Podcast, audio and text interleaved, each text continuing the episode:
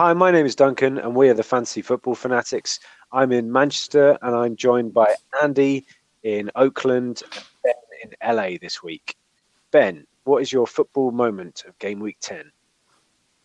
Uh, can I have can I have two moments? So, uh, my first moment is I only saw two highlights of the Arsenal game, but they were pretty entertaining.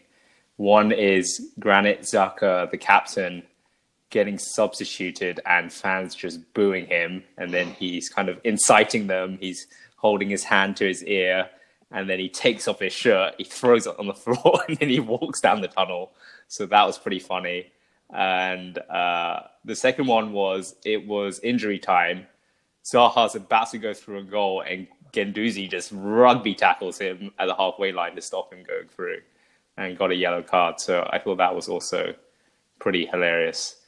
Uh, that, I don't know if you th- I don't know if you thought that was that was hilarious as an Arsenal fan too, Duncan. I mean, I, I actually did. I think the the Xhaka booing thing, like you can't pick a captain who all the fans hate, and then when they when they boo him, he throws the shirt on the floor. It's not a good look.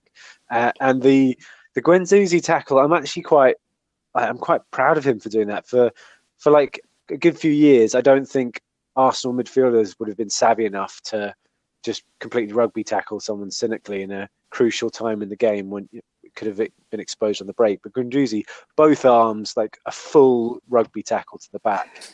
It was awesome. That's what you want to see in like the 97th minute, and he's he's potentially through on goal. So, no, that was good. Uh, yeah, bit of yin and yang, the Arsenal yeah. midfield. I like it, then.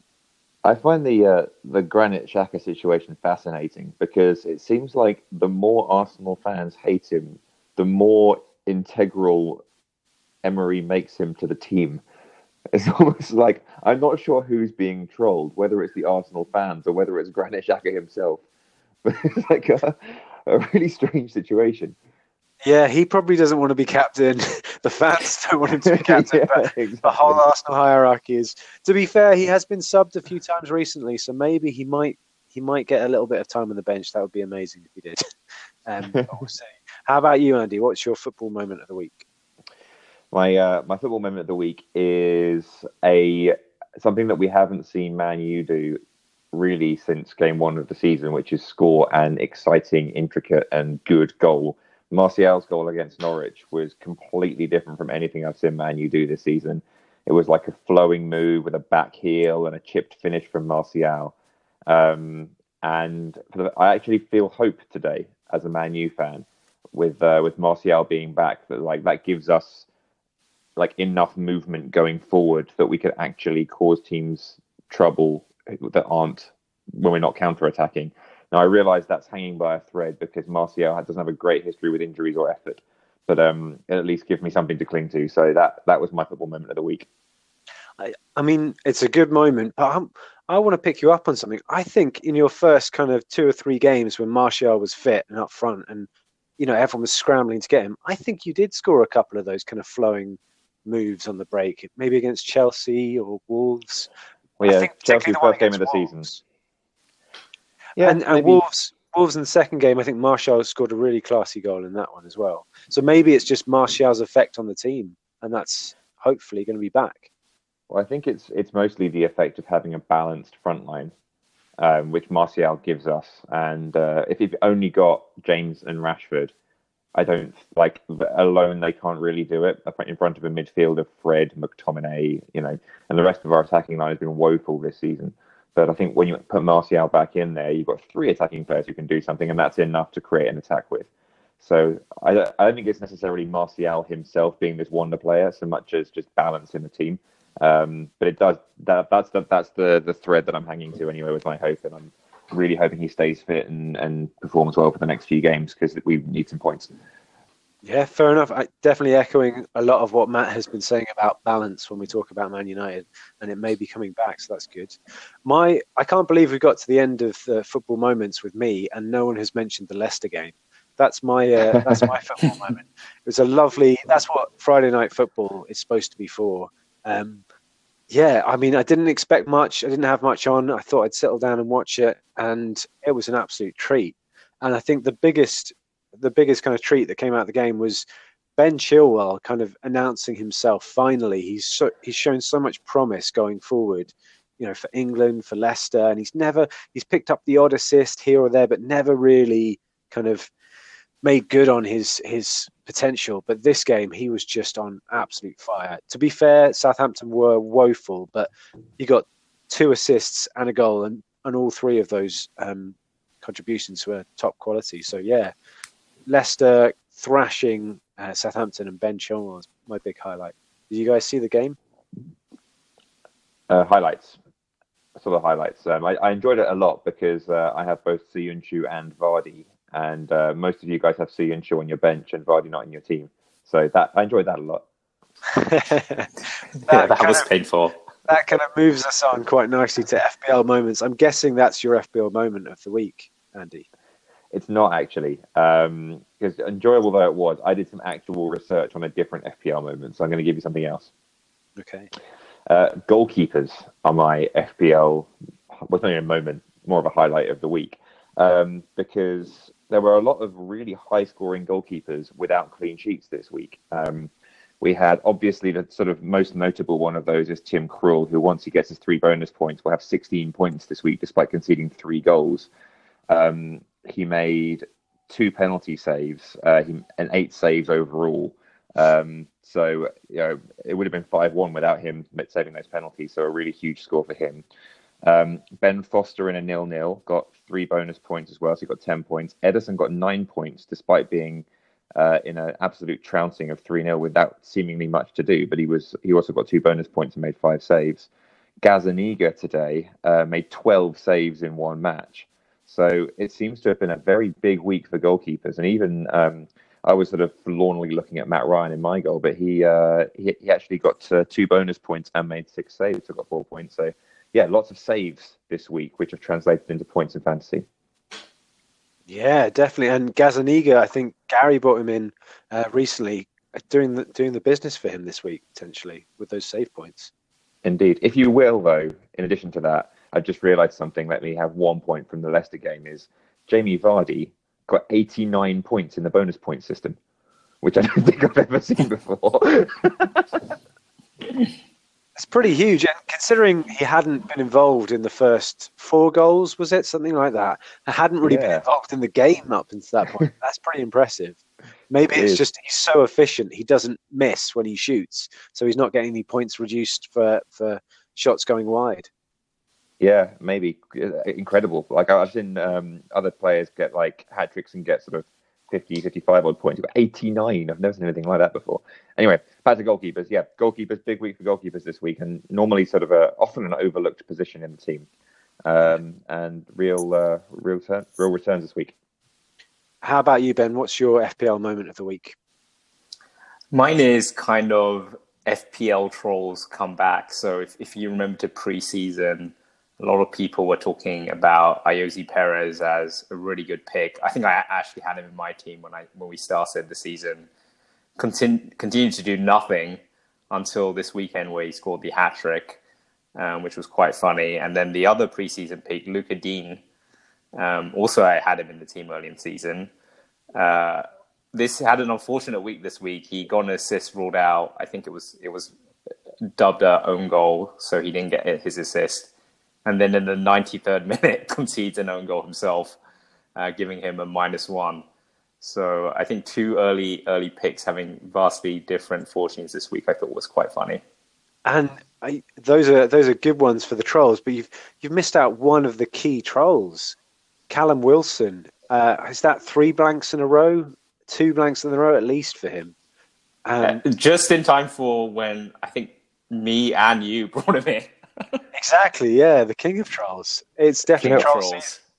You know, I think um, Pierre Emerick Aubameyang is a troll as well because we've just brought him into our team and he blanked for the first week. Obviously, this week last season, I picked him consistently when he wasn't scoring. He ended up joint top scorer in the league and didn't score a single goal for me, despite the fact that I had him in my team for more than half of the season. So I think, I think he's a key troll as well. He's maybe a very personal troll to you. We all have our personal trolls as well as you know FPL wide trolls. He hasn't yet made it into the wider community as a troll, but who knows if he keeps this up, he he may well do that. You think this um, is like training for him? He's practicing on me so that when he can, when he makes the big time, he's ready. Yeah, practice makes perfect.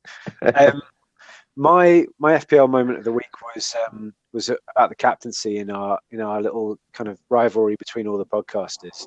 I think pretty much everyone apart from me went for De Bruyne captain. I went for Sterling captain, and at the end of the game, it looked like it hadn't made much difference. I think Sterling was on 11, De Bruyne was on something like eight or nine. Um, but it was just the deliciousness of of his goal being taken away from him.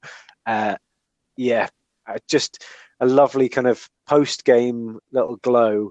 It's a, uh, it's not a big difference if it's if you're just going against one person, but when you're going against four other people, it's a nice kind of swing to have. So yeah, that was my my nasty FPL moment of the week. My competitive streak coming out.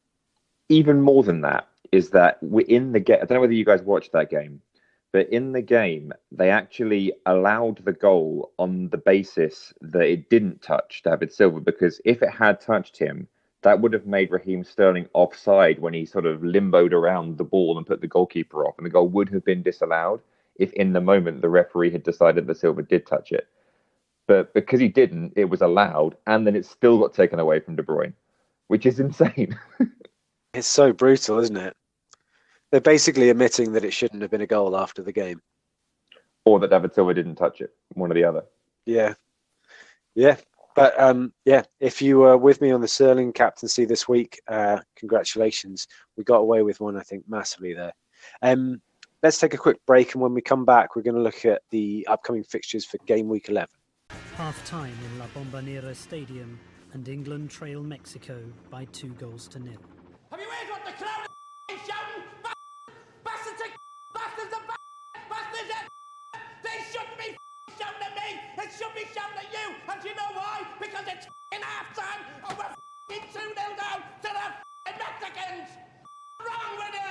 Get your fingers out! Where's your bottle gun? I can't pay attention when I'm talking to you! If you don't want to wear the shirt, off! There's thousands of kids out there who die put that shirt on! Back on the field, show what you can do, or off home on the plane! You got that? England lose 4 0. Okay, we're back, and it's Bournemouth versus Man United uh, for Andy. Andy, you said you had a bit of hope when you were looking at Man United this game week. What do you think about next game week? Yeah, really interesting one this because I think uh, after a really positive result this week, we have a like that. You can get freak positive results, but if you get two in a row, that's when you sort of feel like you've turned a corner. So, um, and especially with a sort of generally positive run of fixtures coming up now, man, you kind of really need that. So, I think this is going to be a very instructive game to see whether it's time to start piling in on um, Man U assets that have previously been ignored. So, I'm thinking especially Dan James and Anthony Martial, um, or whether it's uh, actually just a freak result and continue to avoid. Um, I have gone big, and I've already made my transfer for next week. I put in Martial because I think everyone will be doing that. Um, I'm hoping to gain some some value by doing by making the transfer early. Um, so those are the two players that I would be looking out for. I think although Rashford is obviously one of the main goal scorers for United, he's a forward and the others are midfielders, and so your returns aren't as good, and he's more expensive. So on Man U side, I think uh, those are your two players. Um, on the Bournemouth side, inter- uh, it's really interesting because they're obviously a good side, and a Man U team whose uh, sort of resurgence is not hasn't yet happened. They could sort of kill it dead right now by by uh, by winning this game. I think so. They'll be obviously motivated. I think by the chance to um, continue Man United's drought, um, and also by the fact that they kind of need a result. So at home, I think it's going to be a very, very, very they, they stand a chance of winning. It's a very, very even game. Um, I'd be looking out for Callum Wilson to break his three game drought. I'd be looking out for um, Ryan Fraser's not having a great season this year, and he seems to be sort of eclipsed by Harry Wilson as the midfielder to have for Bournemouth. So if I'm going to pick, a, if you're going to pick a midfielder from Bournemouth side, I think he's the one. Um, neither team, I don't think, are likely to keep a clean sheet in this game. So it's one for the attackers rather than the defenders. It's a tricky one, isn't it? Because Bournemouth aren't known for their clean sheets, but they've picked up two clean sheets in the last two games, which is quite unusual for them. But then on top of that, they've also not scored in those last two games. So it's very unlike Bournemouth. They're coming in in a very unpredictable way, more than kind of ever before, I'd say, with Bournemouth. So, but you're predicting goals for Man United and goals for Bournemouth. So you're kind of going against their, their form. I think if you look at the teams Bournemouth have faced in the last two games, that tells you more about those nil nils than Bournemouth themselves. They've played against teams who are really looking to stop the rot and have um, kind of their their main thing has been we're going to try not to concede today. Man you won't play like that, which will open the game up a lot more. Um, and I think you'll see, yeah, like I, I think you'll see both teams score. Um, I've been uh, sort of joking on the uh, on the WhatsApp thing before the game that maybe teams are going to be ushering Man U players into the penalty area and then fouling them so that we miss the penalty. You might see a penalty in this game because uh, Man U've had a lot of those and missed a lot of them this week, uh, this year rather. Um, anyway, I, I I believe it'll be uh, goals on both sides. Um, if Man U really have turned it around, then it could be a sort of a three-one score, that kind of thing. Um, could be a two-one for Bournemouth, but I think I don't think either team is defensively sound enough to um, not concede in the kind of game that I think this will be. Okay. And one last thing. Last season, you went early and you picked this guy out before anyone else was talking about it. Maybe too early. Diego Rico. He's now 4.2 million, which is dirt cheap. He's on quite a few set pieces for Bournemouth, and he's also picking up bonus recently as well. So, do you think he's a, just a good enabler, or do you think he's worth playing in a few fixtures? Well, thank you for remembering that, Duncan. I was about a year too early with him, wasn't I? So, um, but yeah, the reason I picked him last year was because he takes corners and he was really, really cheap. Um, and he, he sort of played a couple of fixtures in a row and then lost his place right now, um, Charlie Daniels being injured means that he's not really under threat. His his place in the team isn't really under threat. Adam Smith seems to have not. Um, that that's what happened last season. That uh, Adam Smith started playing at left back, which was kind of an odd decision um, and threw me off. But anyway, um, Rico I think is worth playing in some fixtures, but this one I don't think Bournemouth are going to keep a clean sheet, and so he's not one. He doesn't sort of stand out as somebody to play. Um, but if you look at what's uh, what's coming up for them, I'm just going to bring up their fixtures now. Um, they've got Newcastle away and Wolves at home coming up next. I would I would advocate playing Rico in those two games because Newcastle don't score a lot of goals and Wolves don't seem to do very well on the road against the not the best teams in the league. So um, I'd, I'd, advocate playing Rico in those two games. They do have some tough fixtures coming up. They've got Man U next, then they've got Tottenham in game week 14 um, Liverpool, Chelsea, and Arsenal all coming up it, it within the next ten games. So um, I think he's one of those. He's an enabler when when he when they're playing against one of those top sides, and he's somebody that you can put in um, as a as an actual starter for the games when they're playing weaker opposition. Yeah. Okay. Not that, not one for this week, but maybe later on down the line. Fair enough. Um, next up, it's Arsenal versus Wolves, and this is one for me. I've just finished watching. We're recording on Sunday night just finished watching the Arsenal Crystal Palace game, um, which was not too much of a pleasure. It has to be said. I mean, I just I turned on just after Arsenal had scored their second goal. I missed the first ten minutes, so I got to watch our lead be slowly taken away from us, and then in the kind of dying minutes, having a goal completely taken away by VAR, overturned for for what I could see is just a general kind of goalmouth scramble, and they've kind of narrowed in and done replays and found a foul somewhere in there. So that was pretty pretty depressing viewing.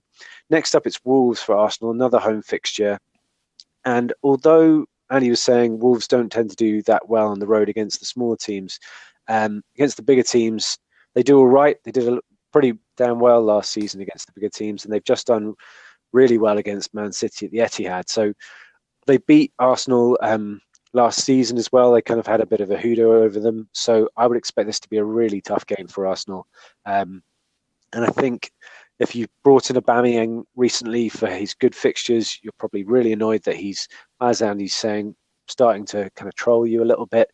I think there are other options out there, and I think Wolves would be a tough game, followed by Leicester away, which is another tough game for Arsenal. Another bit of a, a, team with a hoodoo over them, especially kind of Jamie Vardy. So I think there's two tough fixtures for Arsenal. Aubameyang being the standout pick for them at the moment.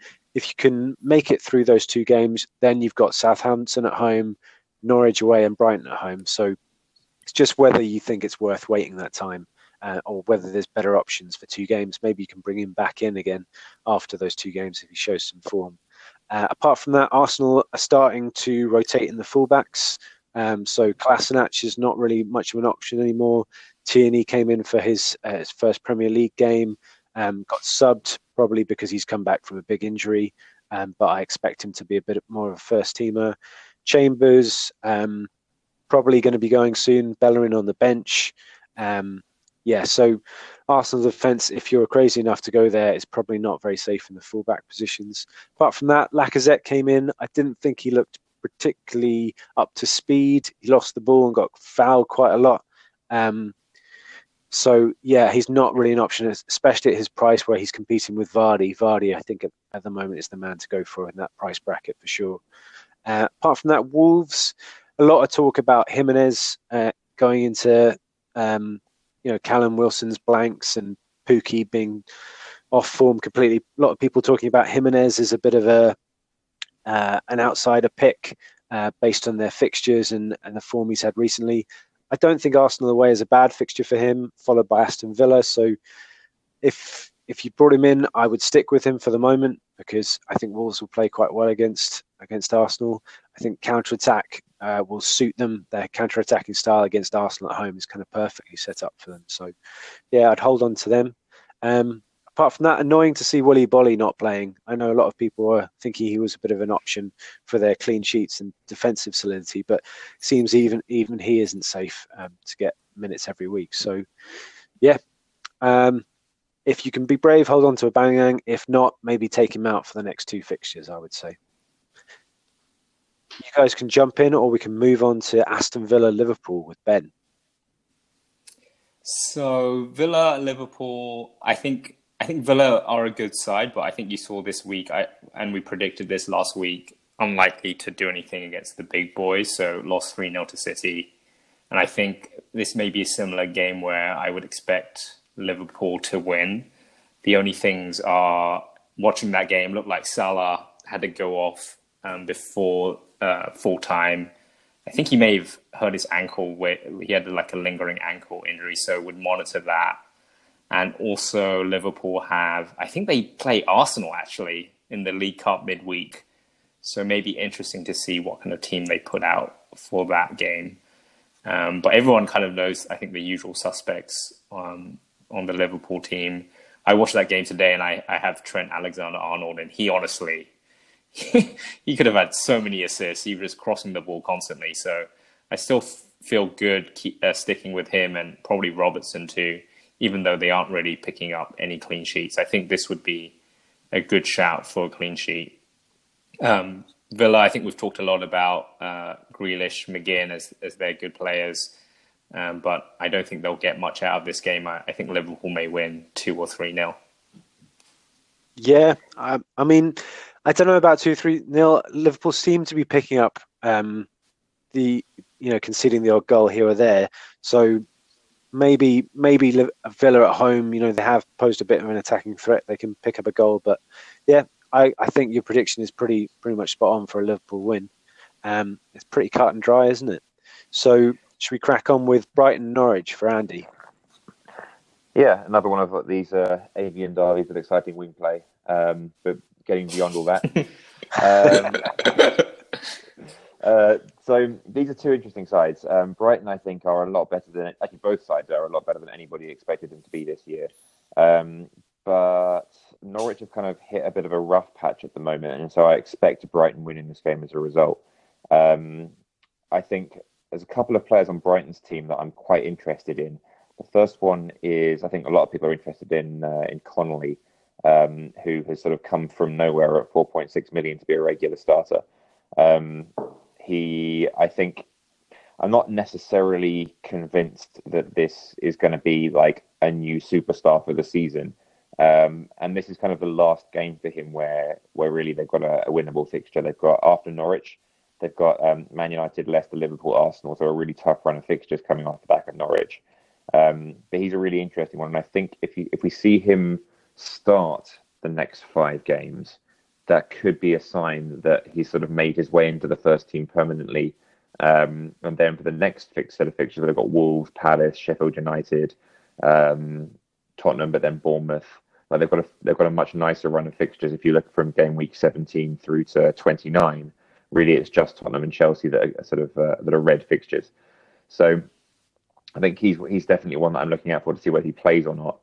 Another one that's sort of run under the radar is uh, Neal Maupay, who seems to be even when Connolly's playing on the pitch and running very hard. Um, but what's interesting about him is if you look at his uh, his history through the um, through the game weeks, he sort of he doesn't score when when he does score. He tends to score where he goes six and eight, a seven and a nine, and at his price point, it seems like it's quite predictable when he's going to be doing well because he it seems to be against the the bottom teams. So when you see, um, yeah, like I said, Maupay against a, a, team that's threatened with relegation like Norwich, could be a week for him. Um, so those are my two Brighton players that I'm interested in. On the Norwich side, I think um, Pukki's really fallen from grace, um, and I think what you mentioned earlier, he's out of form now. So he's what he's a get rid in my book, somebody that you don't want right now. Um, he may come back later in the season, but he doesn't look on great form right now. A lot of people have transferred in Todd Cantwell. I think that may have been a bit premature. Doesn't seem to have done a lot since the uh, the sort of the, the, run of games that made everyone transfer him in.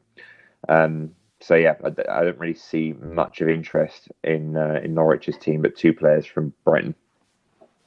Yeah, he's a he's a funny one, Mope, isn't he? Because there was a lot of talk about him. I say a lot of talk. There was a bit of talk in the FPL community on Twitter going into this game week. So Andy from Let's Talk FPL and from the Scoutcast brought in Mope as one of his strikers, and I think Neil Murray, who's quite big on FPL Twitter, was also championing Mope and brought him into his team. But it seems strange doing that. I know he's he's a good price point, and he's it's clear he's on penalties after this game week. But like you say, with the fixtures, you know, with those those really nasty fixtures from game week twelve, uh, I, it's it's a weird one. But I guess six million he could sit on your bench, couldn't he? He could. Um, the the question, I guess, is you've also got Connolly in the same team on the same price, on the same uh, with the same fixtures, obviously in the same position, but a lot cheaper. So I guess that's the uh, the argument against Maupay. But if you don't, if you're not sure Connolly's going to play, or you think he's not going to play, then uh, then Maupay makes more sense. And although he's got nasty fixtures approaching, he has had a, a, nice run running up to now. So I don't know. Maybe maybe they're planning to get rid of him next week. Yeah, maybe it's just for those couple of fixtures and it's working out for them. Um, next up, it's a pretty easy one for me. It's Man City versus a team who had just beaten 9 0 at home. Um, so if there's, one, if there's a worse scenario for Southampton right now, I don't know what it is. Um, yeah, this I I expect a bloodbath, um, and that's quite easy to say. But more specifically, I think I think Neil from Fantasy Football Scout uh, was tweeting after the, uh, or maybe even during the Leicester game, saying that you know this is something that uh, he was very um, self-deprecating. I like Neil a lot. He was saying, you know, I've said a lot of things this season. Isn't it annoying when people just pick out one thing they've said and said, you know, look, this came true. But one of the stats he picked out on um, on an article for Fantasy Football Scout was that Southampton concede a huge amount of chances, uh, a league record high from their right-hand side. Um, so he was predicting players like uh, Giles Barnes and Chilwell to do well against Southampton. Um, so based on that logic, I think we've got an absolute open goal for Raheem Sterling as a captaincy this uh, this game week because he's up against that weak Southampton right flank. He's in absolutely you know brilliant form. He's back on form again, and also he's being helped out massively, I think, by Mendy consistently. Mendy is being pushed really far wide because Pep is obsessed with having people really close, kind of you know grass and uh, chalk on their boots from the touchline. Mendy can play that role, so Sterling can come inside and, and get those goals. Um, whereas before Mendy was in the team, um, Sterling was being pushed out quite far wide, and that was coinciding with his bad run of form and, and a couple of blanks. So I think Mendy is an interesting pick. He's very low owned at the moment, um, and he has been very attacking in the past. But Sterling for a captaincy, I think he's he's a shoe in this week. Um, that's pretty much it because there's no one on Southampton I'm really asked at talking about. I think the one thing I would add is um, Southampton have one game before to kind of get their spirits up, and it's uh, against Man City away the League Cup, so they could get battered twice. Yeah, that'll help. Do you not think this is a prime like example of a game where Pep will just not play like Bernardo Silva and Riyad Mahrez on the wings and just like flummox everybody by playing a reserve team against Southampton and like goals will come from I don't know Phil Foden and Ilkay Gundogan like and, and Gabriel Jesus like it seems like that kind of game to me where he just annoys all of the fantasy Premier League players. I think it's it's perfectly set up for us because we can see what happens in the League Cup in the week, see who he plays, and based on that, mm, kind of have an educated guess. But I think with Sterling, quite often this season, if he's dropped, he doesn't come on the pitch. So if you captain him, he's not coming on for a one pointer. Your vice captain comes in, and you know if that's De Bruyne, then you've got a good chance of one of them playing at least against the Southampton team. But I think we're yes, potentially in a normal week, but with the League Cup, um, we've got a little bit of insight this week, which is lucky. So, I think my yeah. shout is um, on that point is I would do the one thing I wouldn't do is captain Sterling and vice De Bruyne because if he does come out with a, a reserve team, you can end up with neither of them playing. Um, so if you're gonna, I would say don't put both your captain and your vice into the City team just to protect yourself against Pep's random whims. I don't know. I think it's worth it for this Southampton team and Man City at home. I'm going to be doing it myself. Um, so I disagree with you there. I think it's worth the risk. Um, yeah, and I did it this week and it worked out as well. But who knows? You're right. It is roulette. So we'll have to see. Um, ben, what do you reckon to Sheffield United versus Burnley? Oh, this is doer. Yeah, I think this is going to be a, a tight, low scoring game. I'm actually hoping for a nil-nil since I have both Lundstram and uh, Nick Pope. I think the only thing I noticed when Burnley played Chelsea was Chris Wood was injured, so Gary's favorite. So it will be interesting to see if he is back. And uh, when I actually was watching that game, your favorite Duncan, Ashley Barnes, he was atrocious. He missed so many chances. Actually, had a couple of chances, um, and was just looked awful. So yeah, I'm just hoping this will be a boring nil-nil. I definitely, I'm feeling that this would be a nil-nil, and I think you've done it the right way, having one from each side in defence or goalkeeper, so you can balance. Because I'm, I, am i am with you on this. I see it as a nil-nil or at least one clean sheet for one of the teams. So yeah, uh, have have kind of a player in each team is a good way to go for it. Um, and yeah, you're right about Ashley Barnes. When he's good, he is one of the best in the league. You know, he gets all the shots and all the stats. When he's bad, he's really bad. Um, yeah, so staying away from the Burnley attack myself at the moment. Andy, what do you reckon to West Ham Newcastle? I fancy Newcastle in this game. I think it's prime West Ham losing territory to be at home to Newcastle. Um, I think that they've really sort of had the wind taken out of their sails in the last few weeks. Newcastle, conversely, although the results haven't been great, they, they obviously they beat Man U. Everyone beats Man U, um, but they uh, they lost one 0 to Chelsea, drew one 0 with Wolves. Those aren't bad results. Like Chelsea have been putting loads of goals past people recently, and to only concede one to them is actually quite a good sign, I think, for a, a team of New, in Newcastle's level. It's a good sign that they only conceded one. Um, Wolves are a good side um, and to draw one all with them isn't a bad result at all. Uh, I think we could see a 1 0 win for Newcastle here. I think definitely there'll be uh, a, like their defense is strong enough to keep the clean sheet. So I'm not sort of obviously it might not happen, but I think it's a decent shout. Um, and I definitely would not be rushing to put West Ham players in for this for this fixture. So I can see like a, a one 0 through either Joelinton or um, maybe scoring from a corner, like like like just like Lascelles scored this week. Um, there's a chance that Fabian Schär might be back. So if you really want to transfer Newcastle players in, don't think you do.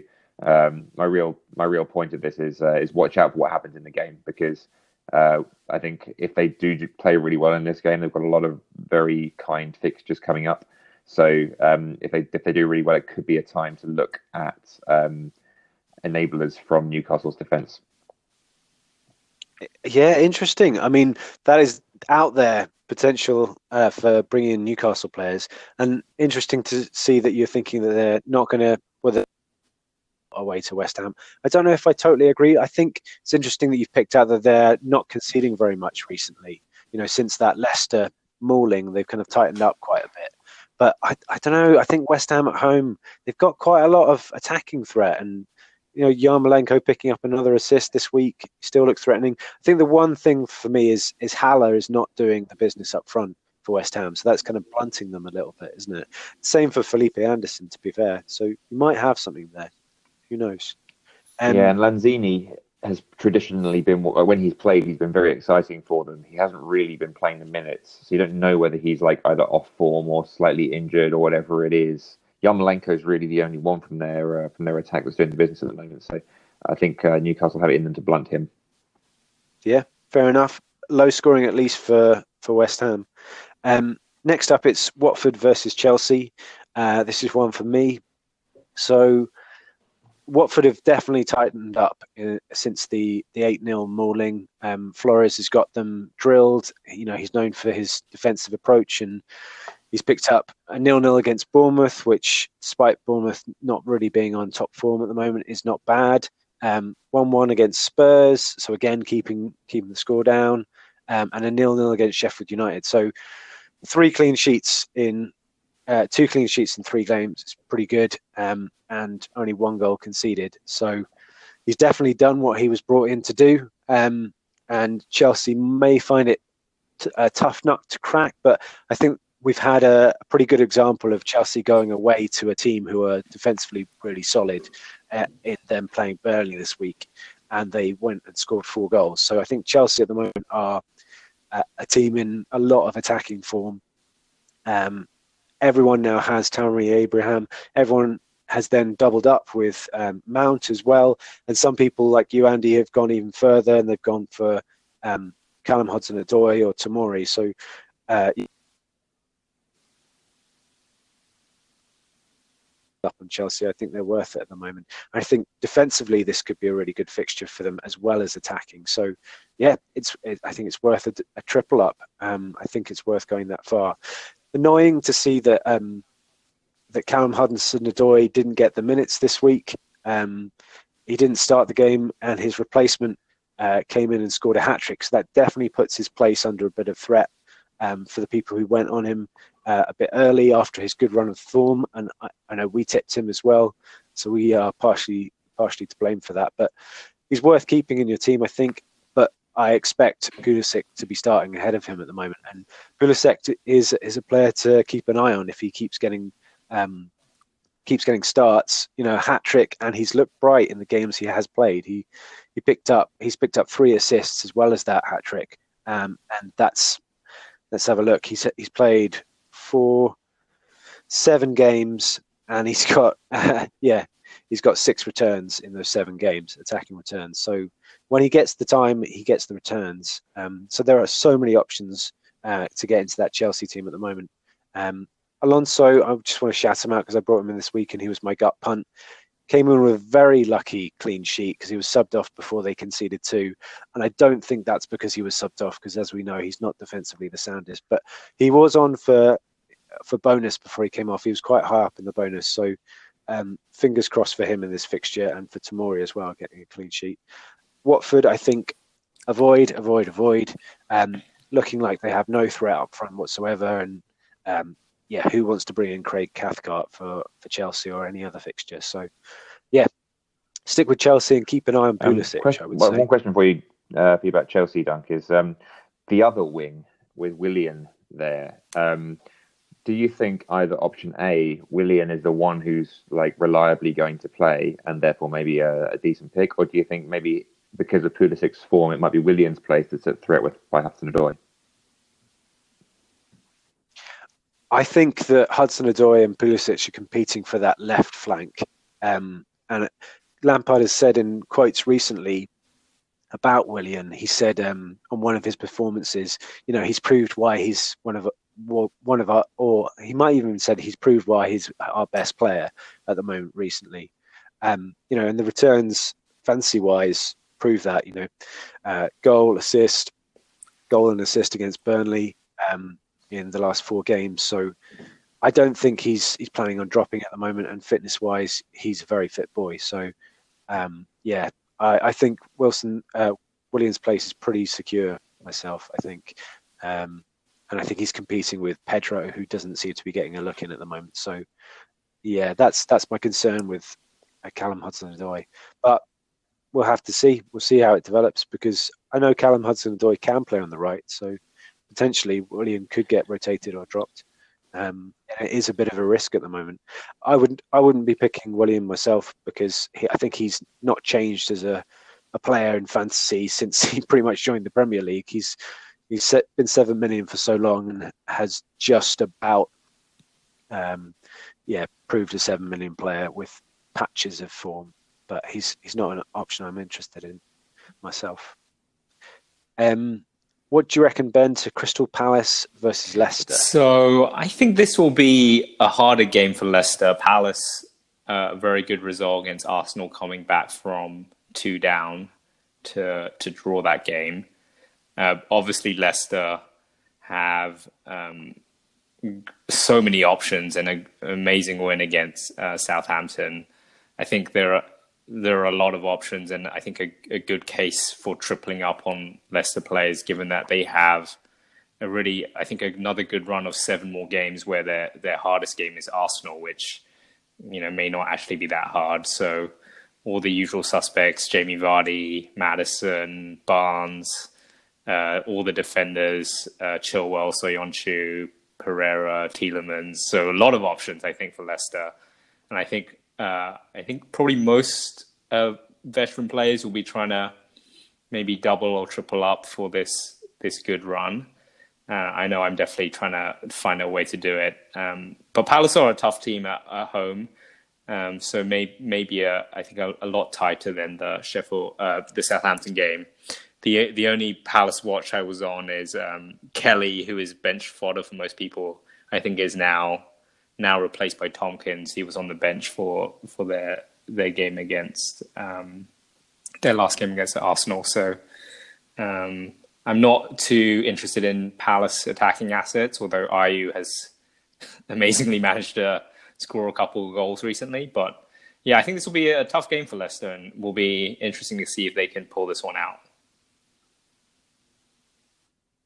Yeah, I think you've you've picked it out there. You've basically listed the entire Leicester team at the start there, saying so many good options. But you're right; it's basically it's a case of fitting the Leicester option that fits into your team, isn't it?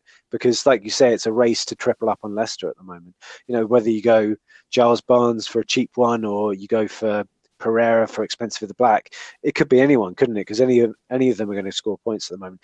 Just one player you didn't mention is, of course, Jonny Evans, and I would say stay away from him. But apart from that, yeah, uh, stay away from him Ndidi too. He he only got three points in the nine 0 win against Southampton. yeah, fair enough. Stay away from Ndidi too. Um, okay, next up it's Everton versus Tottenham, and that's the last game. And yeah, so um, this game actually, before I go into this, something I noticed today. Does anyone ever notice there's a weird like hut on Everton's badge? I just got really obsessed with that earlier, and I found out what it is. It's Prince Rupert's Tower, which was next door to the uh, the famous toffee shop owned by Molly Bushell, which is why they're called the Toffees. So that's a little piece of uh, information that I googled because I was bored. Um, into the actual game, I think Everton have been a really interesting side because they have been atrocious defensively, um, really ever since Silva took over over their management. And um, this season, the goals seem to have dried up too, mostly. Um, but they they scored two this week, even though they conceded three. Um, and Calvert Lewin scored as well. It's it's quite an interesting situation they're in. It might be that they're like poised to take off right now, or it might be that they're poised to fire Silva and start a new a new uh, a new trend. So we'll see how this game goes against Spurs. But I think the most interesting thing in this game, for me at least, is Heung-min Son. Um, he has, despite Tottenham not looking good recently, looked exactly the same as he always does. Really, really industrious, shooting a lot, and uh, he even got an assist this week. Um, and this, in the last sort of in the game in in midweek in Europe, and again against Liverpool, although, they, although Liverpool beat them, they looked good in both of those games. So it might be that Heung-min Son is about to come into fashion again. Um, so for both sides, this is a really interesting game, and really the, the point of me watching this one is going to be to decide what to do with both of their assets next, rather than to try and transfer players from either team in right now. Um, but yeah, the, the, players I'm sort of looking out for in, in both of these teams are are attacking. So Heung-min Son and um, potentially the likes of uh, the sort of traditional high scorers like uh, Sigurdsson and Richarlison. Um, I think if this sort of turns out to be a, either a goal fest or where one team really shines, it could be a, something that's interesting for the following weeks. One player from Everton I want to ask you about, who's actually their top scorer by some distance, is Richarlison who seems to be playing up front again. He's got two returns, two assists, two playing up front. Do you think he's? I know we talked about him before. Do you think he's an option at all now? He's playing up front. I don't think he, you get the best out of him playing him up front. And although you're right, he has had some returns recently. I think that when he's been at his best, he's been a left winger playing behind a striker, arriving late in the box and scoring goals. Um, he scores a lot of like um, it's weird actually, but a bit like Paul Scholes used to arrive late in the box and score headers. I feel like that's Richarlison's main like point getting attribute. So you play him centre forward and you lose that, and he sort of is fighting for scraps rather than doing his main thing. So um, if they manage to sort of settle on one of either Moise Kean or Calvert Lewin playing centre forward, you might get better results out of Richarlison. Yeah, fair enough. It definitely happened last season. He didn't get the returns up front, so yeah, I can, I can understand that. Okay, should we should we have a look at our whipping boys for this week? I have a pretty good idea who mine are. Uh, ben, Ben, who are your whipping boys? I will go Southampton. I would agree with you. What do you reckon, I can agree with you. okay, good. Are you worried for me for a second there?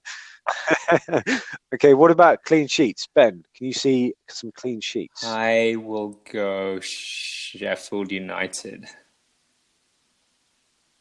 Yep, we talked about it before. That's definitely true. I mean, Brighton Andy? keep a clean sheet against Norwich. Ah, yes, you've left me Burnley, so I'm going to go for Burnley away to Sheffield United. I'm hoping for a nil-nil in that fixture. Back to you, Ben. Uh, Man City. Yep, another very obvious one. Good.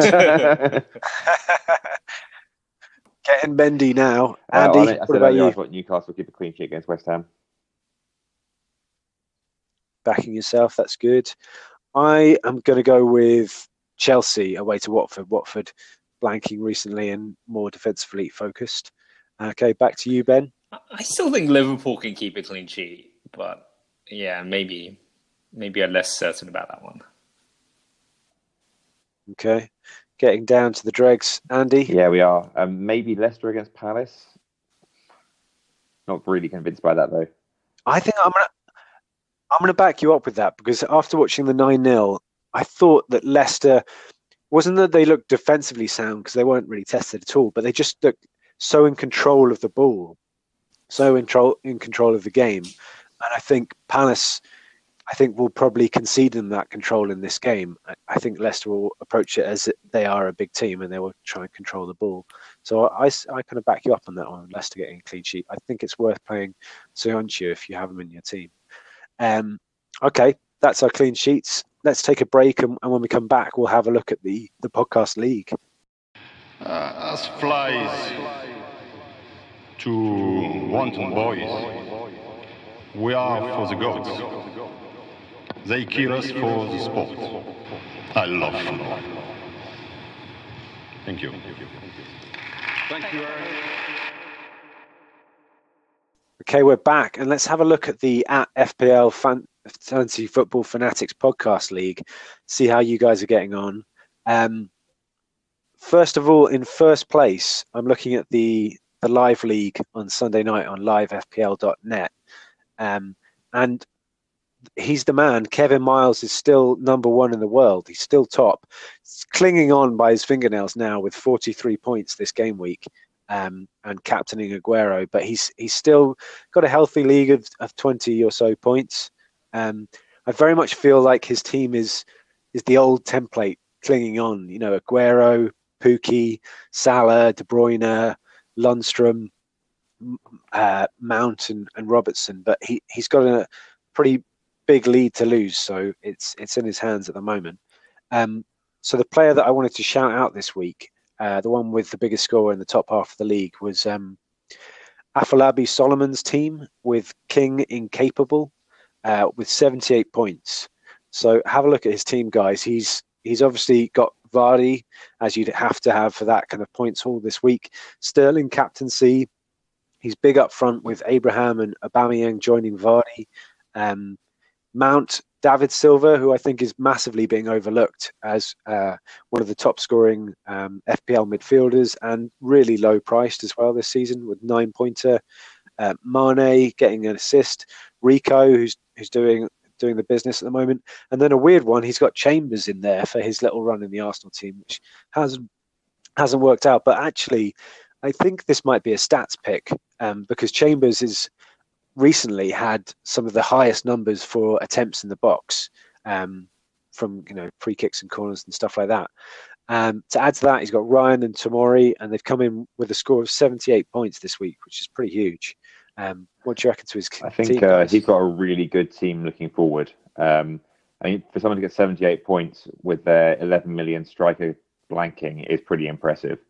Um, he's got a he's got absolute duff on the bench, hasn't he? He's got his entire bench combined got one point this week, so uh, he, that's obviously where he saved his money. And to to have a like every single player on his team, with the possible exception of Chambers, looks like they can get points on any given week. Like there's no there's no um, no junk in there at all. Is there in the first team?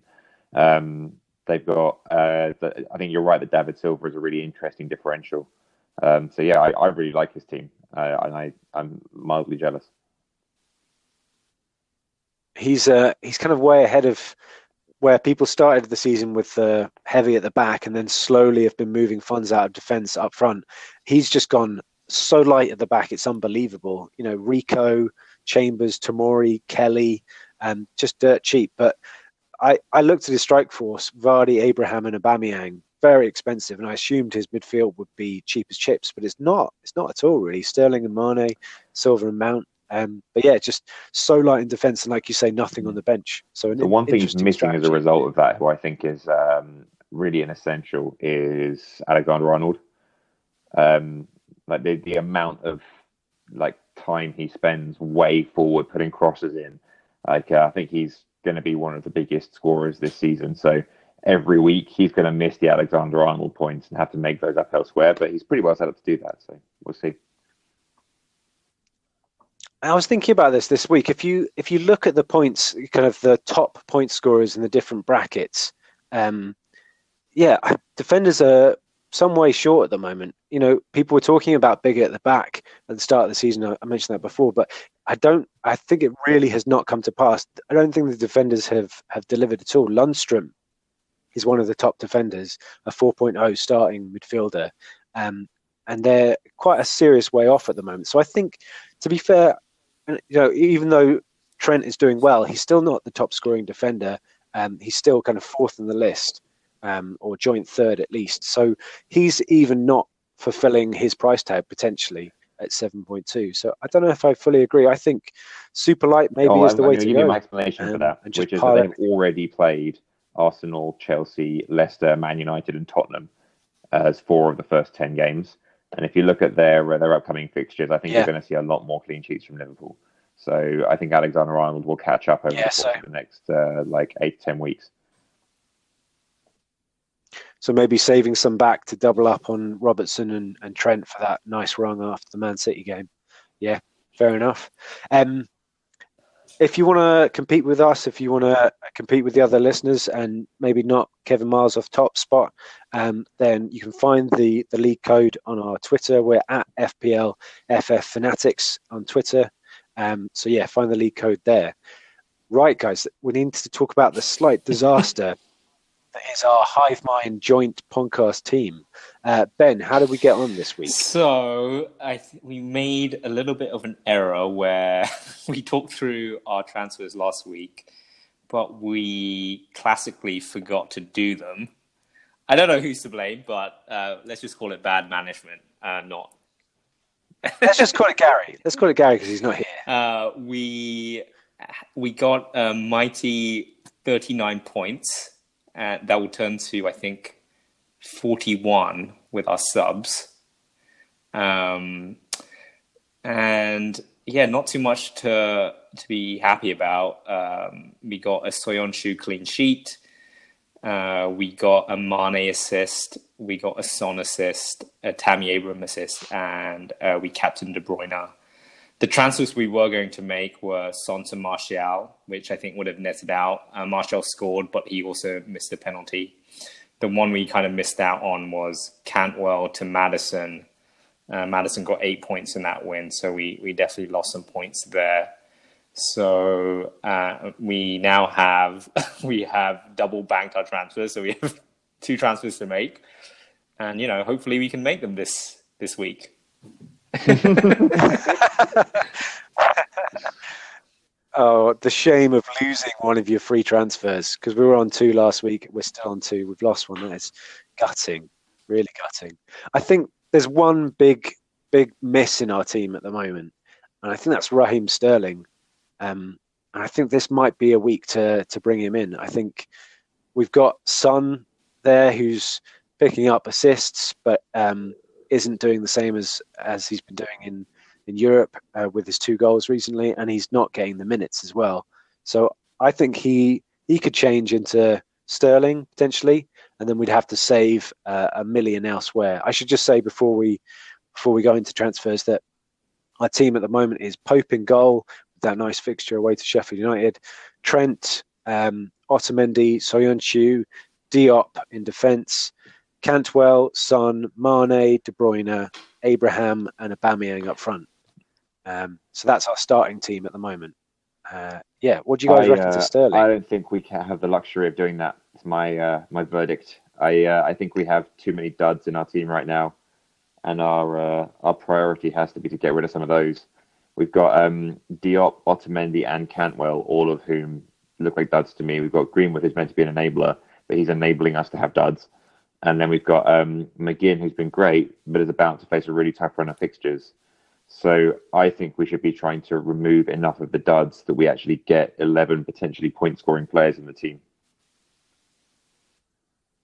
I don't know. I think I think you can worry too much about the third player on your bench you know, when we're talking about Greenwood or Wickham in my personal team, you know, lots of players, uh, Cantwell potentially as well as a fifth midfielder uh, for a lot of players. I think you can worry a bit too much about those teams when, when you can make a bigger effect on your points hauls for those weeks. Um, you know, second sub, third sub, I'm not so concerned about. It. It's more about who's actually starting the game. And I think you're right. I think Cantwell is a problem, but I don't think Diop is a problem. He's at home to Newcastle. I'd say that's not bad for a clean sheet. We've got Otamendi who's not playing. Um... Well, you say that. You say that, but Fernandinho got a red this week, so I think Otamendi and Stones will actually be starting because Rodri's injured.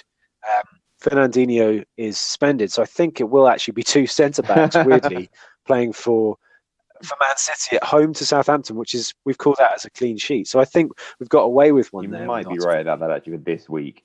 Um, he's certainly not somebody that we want in yeah. the team long term, though, is he? Because I think uh, it, Pep's made it clear that he's no longer um, first choice.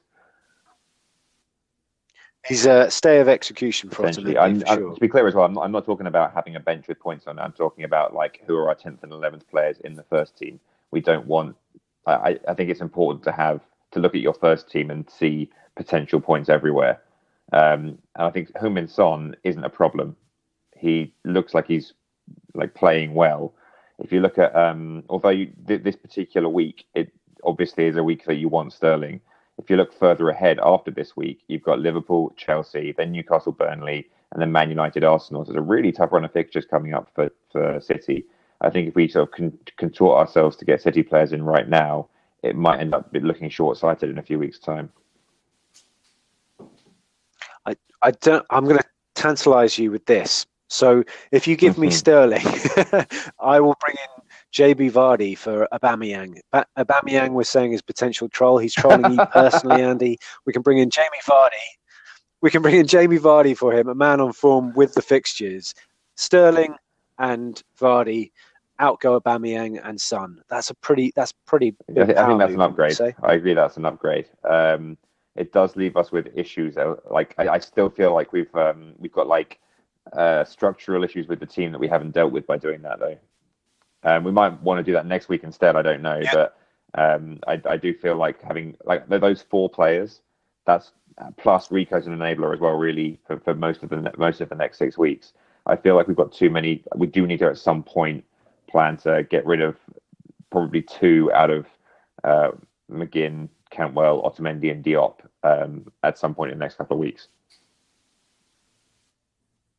Yeah, I think maybe this week we could leave McGinn in there.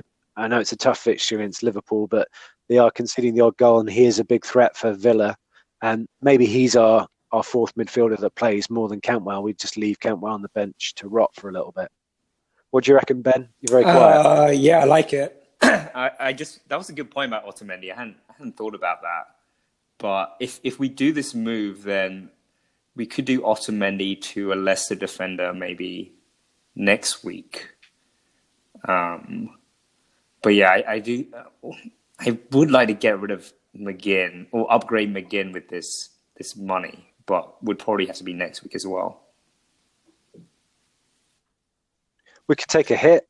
We could play, you know, a mini wildcard and play three transfers. Yeah. Uh, Let's with do that that. too. We- Should we do Barnes for McGinn? Oh, that's nice. Let, let, can we can we, can we do all three? Can we afford that? Well, yeah, we can. We'd just be Uh, taking a hit. yeah, yeah, definitely. Yeah, we'd just be taking a hit. I, I think it's sad to lose McGinn uh, because I don't think he deserves it. I mean, he's he's not done it, you know, in the last few games, but he's got some tough fixtures, and I think he's a value pick that has produced in the season so far. And they've got, you know, you know, if we could hang on to him, maybe we could make our third transfer Mm. Cantwell instead of McGinn. You know, with, if we got rid of Cantwell, brought in the other two, we'd still have 5.4 to spend in midfield. Um, so, is there anyone that you'd be interested in at, at 5.4? The top scorers in that bracket are McTominay, uh, McTominay, Cantwell, Traore, Jorginho. Um, yeah, not. Uh, hey, there's always Noble, but yeah, there's not a lot to go with there. But if we're picking, yeah, we are picking a starter, aren't we? Because we're saying leave McGinn on the bench. That's that's tricky. Okay, that hasn't worked. Damn it. I still think McGinn to Barnes may not be. Or you could we could even go up to Tielemans, but it's um, unclear to me who's a better pick at that price. we could we could go for any of the Leicester attacking midfielders. So this is where we could steal a march. We could triple up on Leicester in this game week. Sterling, Vardy, and then any of Perez, Tielemans, or Barnes. Basically, we get to pick between us now. I think Perez isn't is Per- Perez will, will miss fixtures. He's not like a proper first teamer the way the others. I think actually maybe maybe, maybe Barnes and Perez are rotating. I'm not sure how that's working. Um, but I, I'm I don't know. Although Perez, he, to me, he seems to be one of these players who randomly shows up like he did with a hat trick and a nine 0 But he's not somebody who's a consistent scorer of points. I don't think so. I would say from that group, we're going to afford Tielemans, he's the one. He's a pretty good fourth midfielder to start, isn't he, Tielemans? I, I think I'm I think I'm on board with that. His ownership, as a lot of the Leicester players, is still low. He's still a differential, five point seven million. Um, so yeah, for me, I think Barnes is out of the picture because he doesn't get the minutes. Um, and we're looking for someone seriously starting. Perez, there is a bit of concern over minutes, although he has just picked up a hat trick.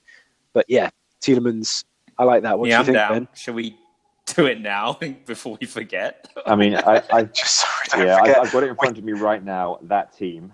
So that to just be clear, what I've done, I've got Tielemans Yeah. in for McGinn, Sterling in for Son, and Vardy in for Aubameyang, and I'm looking at it right now. Should I press save? Yeah. it's a bit of a risk with the League Cup, but I, I think do it because because those those values are going to change. You know, Vardy's going to change, Tielemans going to change, Sterling might even change. So yeah, I say go for it. Take a risk. I just Nice. confirmed it. The risk, the risk has been taken. Um, Boom. So then the That's team pretty for good. next week looks as follows. Um, we've got Pope in goal. Over, or do, yeah, Pope, Pope in goal. Uh, defensive Alexander Arnold, Otamendi, Söyüncü, and Diop. Midfield of Tielemans, Sterling, Mane, and De Bruyne. Oof, I like that a lot. And then um, Vardy and Abraham up front with a bench of Cantwell, Rico, Greenwood, and Button. I like that. That's a good team. I think that's a really good team. I look good. Looks great for clean sheets. It's good for points in midfield and up front. So the only question is captaincy. I mean, I've I've put my my money on Sterling. What do you think? Yeah, I agree. Uh, my money's on Sterling, assuming he doesn't play League Cup. Yeah, and we have. I, I think though. Yeah. I, I still think it's important to um, not gamble too hard on Guardiola's roulette. So I would say Vardy's vice. Okay, fair enough. Sterling and, and Vardy Vice. Nice. That is probably the most succinct team team transfer section we've had so far. Hopefully it works out and we've actually made the transfers this time, so we've got a chance. Um, we'll, take a, a, quick break and then when we come back, we're going to have a, a guest uh, doing the gut punts for I think Gary's going to join us. So we'll see you in a sec.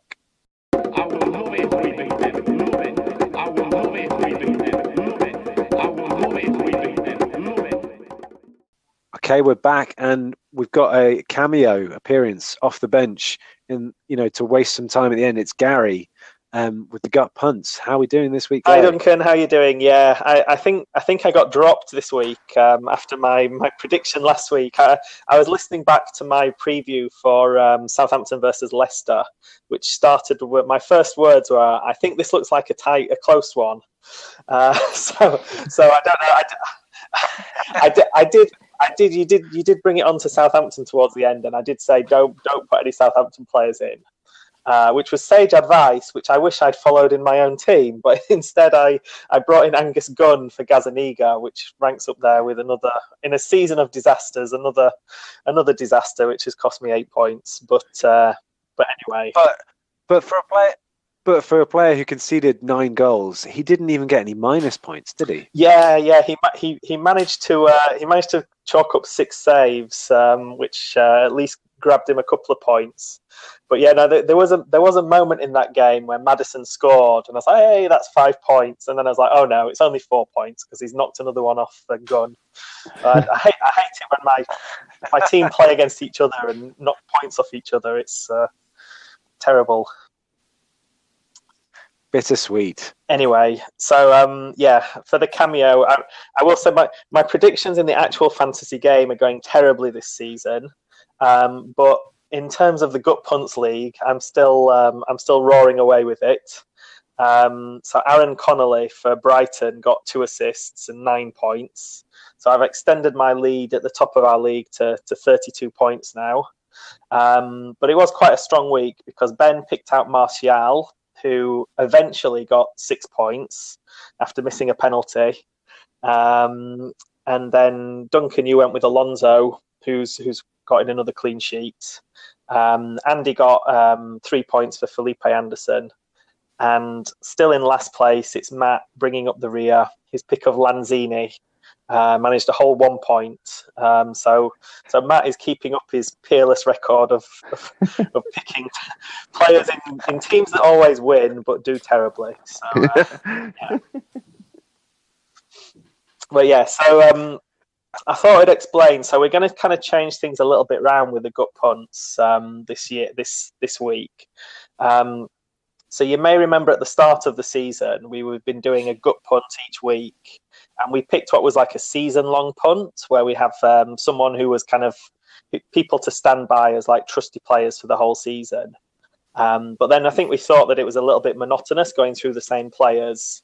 Um, so we, are kind of putting this in a box with um, kind of the player manager, those Leeds United numbers on the socks, kind of cheerleaders at football matches, all those kind of ideas that, that seem like a good idea, but we, are gonna we're gonna pack it away uh, at least for the moment. Um, and what we're going to bring in instead is like a monthly pick. Hopefully, this will be a bit more um, useful for the listeners. Um, so we'll, we'll still do a weekly pick for a gut punt if you're looking for instant impact. But we're also for each month now for the rest of the season, we're going to pick a player that we're going to have play every game that season on our gut punt uh, table. Um, and that's going to be a chance to, so, so you're, you're kind of looking at short term, short range, four or five games. Who are the players to have? Um, and we've got a few highlighted for, for this for November. So basically, from game week 11 through to game week 14. Um, and the rules are the same as they were before that we have um, less than 5% ownership and less than six million pounds. So we're not going to go for any of the premium players for this. It's going to be who are the who are the bargains that you can get in um, that no one else will have. So yeah, without any further ado, um, unless anyone has any further comments to add on that, we'll, we'll go into the players that people have picked um, for this week. Can I just say, Gary, there was there was the rule where they have to be under six million if they're a striker or midfielder, but for defenders it's under five million. That's right. Yes, yeah, because um, I think defenders are generally a bit lower priced. Although for this first month, I think everyone's gone for um, either midfielders or attackers. Um, seems mainly midfielders we've gone for. Um, yeah, so um, let's maybe we'll, maybe we can start with Andy because um, I don't actually know who Andy's gut punt for this week is. Um, but yeah, and do you want to tell us a bit about your choices, Andy? Shall I do both of them together? Yeah, yeah, might as well. Sure. So for my uh, my short term weekly punt, um, with the injury to Rodri and the um, the red card for Fernandinho, I think that Ilkay Gundogan is a, a shoe in for the City midfield. And when he plays that role, he just tends to sort of randomly pop up with goals and assists. He's takes so he's sort of a, a surprise free kick taker sometimes. Um, so yeah, I've, he, he's my my weekly punt because I think he'll play, and they're they're up against Southampton, so um, we expect a, a, thrashing in that game. Um, my monthly gut punt is um, Callum Hudson-Odoi, who we mentioned earlier isn't necessarily a shoe in for to play every game, given uh, Christian Pulisic's um, prolifics, if you will. Uh, but I think that he, even when he doesn't start, he'll get on for the last 20 minutes against tired legs. And if he does start, he's an extremely talented player in a very attacking side. And so, um, yeah, I think he's likely to get, uh, if he plays two out of the four games and gets 10 points in each of those two games, something like that, I think that's not, not unachievable given the fixture list they've got. Um, and so, yeah, I think, uh, I think he's a decent, decent shout for the next month. Yeah, and, and Chelsea seem to be um, scoring goals at, at, fun this season, aren't they? So their attacking players seem to be a good good long term bet. Yes, indeed. So uh, yeah, he's my he's my long term bet and Gundogan for this week. Great. Um, so I'm moving on to Ben. Um, you've gone a bit maverick in this this section and doubled up. So you're putting all your eggs in in one Brighton shaped basket. So Ben, do you want to tell us a bit about your your choice? Yeah, my choice is Aaron Connolly at 4.6 million, 2% ownership. Uh, for my weekly pick, I think he'll do pretty well against Norwich. Um, monthly, Brighton have a tough run of fixtures, but I don't know. I think Brighton this season are a very different team and um, more attacking team. So I think I'm I'm I'm betting he'll nail down his spot in this next month and hopefully get me some points. Excellent. And I, I should say that um, Matt, um, who's not on the pod this week, but he's also putting his eggs in the Brighton basket, at least for the weekly punt. He's going for Leandro Trossard, who um, we talked about quite a lot at the start. Um, and he, he's just come back from injury. So Matt's obviously backing him to make an impact this week.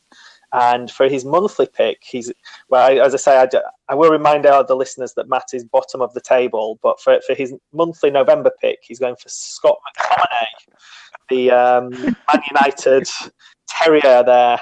Um, although I think McTominay actually has quite a few points this season. So um, so yeah, what, what's everyone think of the McTominay pick for, for November? I think um, I think Matt's he's done something that, that you should never do, which is when you're a dullard you try and go Maverick, but you pick Dullard picks. So McTominay is a Maverick Dullard pick, and I don't think it's going to work out for him. If it does, I'll be very impressed and I'll take my hat off to him. But do you get what I mean? It's like it's Maverick, but it's also quite Dullard. I um I posted earlier on our WhatsApp group the um the definition of the word delusion, which is an idiosyncratic belief or impression that is firmly maintained despite being contradicted by what is generally accepted as a reality or rational argument typically a symptom of a mental disorder. That is how I would describe picking Scott McTominay as your month-long punt. he's, um, he's got form for this as well. He's he's gone a bit he's gone a bit weird. He he's normally such a sensible player. He's brought in Nicolas Pepe this week into his team as a Maverick pick. It's just it's it's off the wall. He's gone avant garde. Do, do we think he's having a midlife crisis? Maybe. I whatever's happening to him, I'm quite worried. Okay, well, well. Anyway, we'll, we'll let we'll, we'll, let Matt defend himself maybe on the next pod and, and fight back with uh, with his rationale once once Pepe and McTominay have blasted in hat tricks uh, next week. um, so yeah, Duncan, do you want to tell us a bit about your picks? Yeah, so for my weekly pick, I've gone for a guy that I was um, shouting out in the previews for game week 11 is Benjamin Mendy. So he's come back into the team after his injury. Uh, he's played two games in the last uh, two game weeks. He's got a clean sheet in both of those. Um, he's yeah 5.9 million, so he's dropped down from his kind of premium defender price. 1.1 percent owned, and he has a history of you know good attacking returns for a for a defensive player. So I think he's a great pick at the moment. Mark Sutherns, who who runs Fantasy Football Scout, has brought him into his team this week, and I think it's that kind of he's one of those players where if you're looking to climb the rankings, you're looking for players with a lot of explosive potential with a low ownership that um, people aren't thinking about just yet. And I think Mendy definitely falls into that category. Um, yeah, so I think he's a good pick for this week against Southampton at home. I think that's a great chance of a, a clean sheet and attacking returns down that left flank as well. Um, and Southampton's right, which is their dodgy half. Um, and for my monthly pick, I've gone for Ayoze Perez. Um, picked up a hat trick, so I'm definitely chasing the points. Um, but I'm hoping that that kind of gives him a confidence boost, get, gives a bit of time in the team as well. And I think Leicester, having watched that game, they just looked so impressive. And I, I wanted to pick one of them. Perez, it was either Perez or Harvey Barnes under the six million point um, because Perez has dropped down from 6.5 to 6 million now. So I think now is the time to pick him up. Um, yeah, and I think he offers a lot more attacking threat than, than Harvey Barnes. So I think he's a, a decent shout. And his ownership is, is down to 4.5, 4.1% as well. So he's a nice differential for a kind of striker playing out of position slightly. Yeah, and he, he tends to kind of score score in clutches, doesn't he? Because he, he kind of um, towards the end of last season, he was banging the goals in. So hopefully for, for Perez owners, he's he's hitting that run of form. Because I know I know a lot of people had him at the start, but but maybe not so much now. Um, yeah, we'll have to. See. Yeah, just yeah. So I, I, th- I, think I think that's a good pick. So I, I, think yeah. So some some definite ones to think about there for the month. Uh, Hudson Odoi, Perez, who knows? McTominay. I, I can kind of just in a little bit of defensive mat. I can see where he's kind of coming from in terms of Manu's fixtures look very good. Um, and I was toying with actually um, Pereira for this um, for this spot. He's not a player who's done much recently, but he plays a bit further forward than McTominay and seems to be getting minutes at the moment. Um, but instead, for my monthly pick, I'm going to go with Dwight McNeil, um, who is a bit of a favourite of mine. I, I, don't know. I had him in the team briefly last year, um, but I, I feel like he Burnley don't have a lot of routes to goal, but he seems to be involved in a lot of what they've done. He's already got four assists so far this season. Um, and I think why Burnley are interesting is that they've, at least for November, they've got some very nice fixtures coming up. They've got two away games at Sheffield United and Watford, which they could feasibly win, and two home games at home to West Ham. And the, maybe the trickiest is at home to Palace because they, they do travel well. But but you'd, you'd think they're all winnable games, and I think that that for uh, six million pounds, um, Dwight McNeil's a good one. Um, and then short term, just for this week, um, because I'm smashing the, um, the the, gut punts table, but I'm never having these players in my team. I'm going to go with a player in my team just to just to hope that somehow this will rub off on my drastically underperforming fantasy team. So um, someone I brought in this week, um, Aaron Cresswell from West Ham partly because he had some some nice looking fixtures coming up, particularly last week to Sheffield United, which didn't work. Um, but next Saturday, West Ham are at home to Newcastle, so um, I'm backing on him getting a clean sheet against them and maybe some attacking returns as well.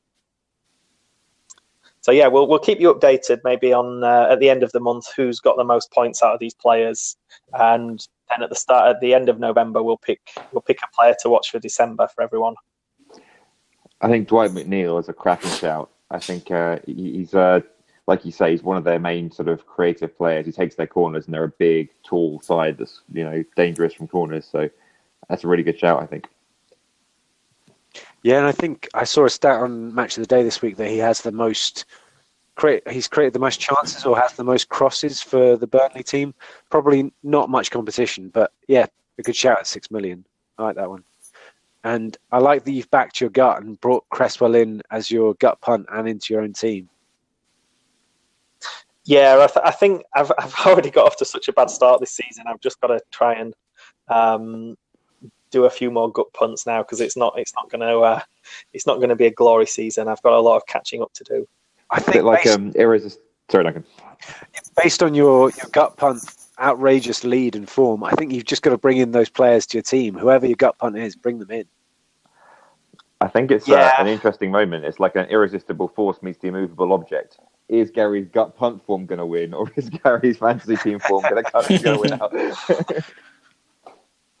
Yeah, we'll see. We'll see. But yeah, I'm, I've got my eyes in our league on the the Hive Mind team. I think they're catchable. They're they're, they're struggling a bit at the moment. They're not making very many substitutions and uh, floundering a little bit. I don't I know. don't, I don't know. I kind of left last week with tips for Maddison and Martial, who both scored today. Yeah, but um, yeah, no, it's. Uh, I, I, I think I think maybe the the Hive Mind team is gonna is gonna turn it around soon as well. Yeah, well, have a listen back to the to that section this week. I think you'll be pretty impressed by the transfers we've made.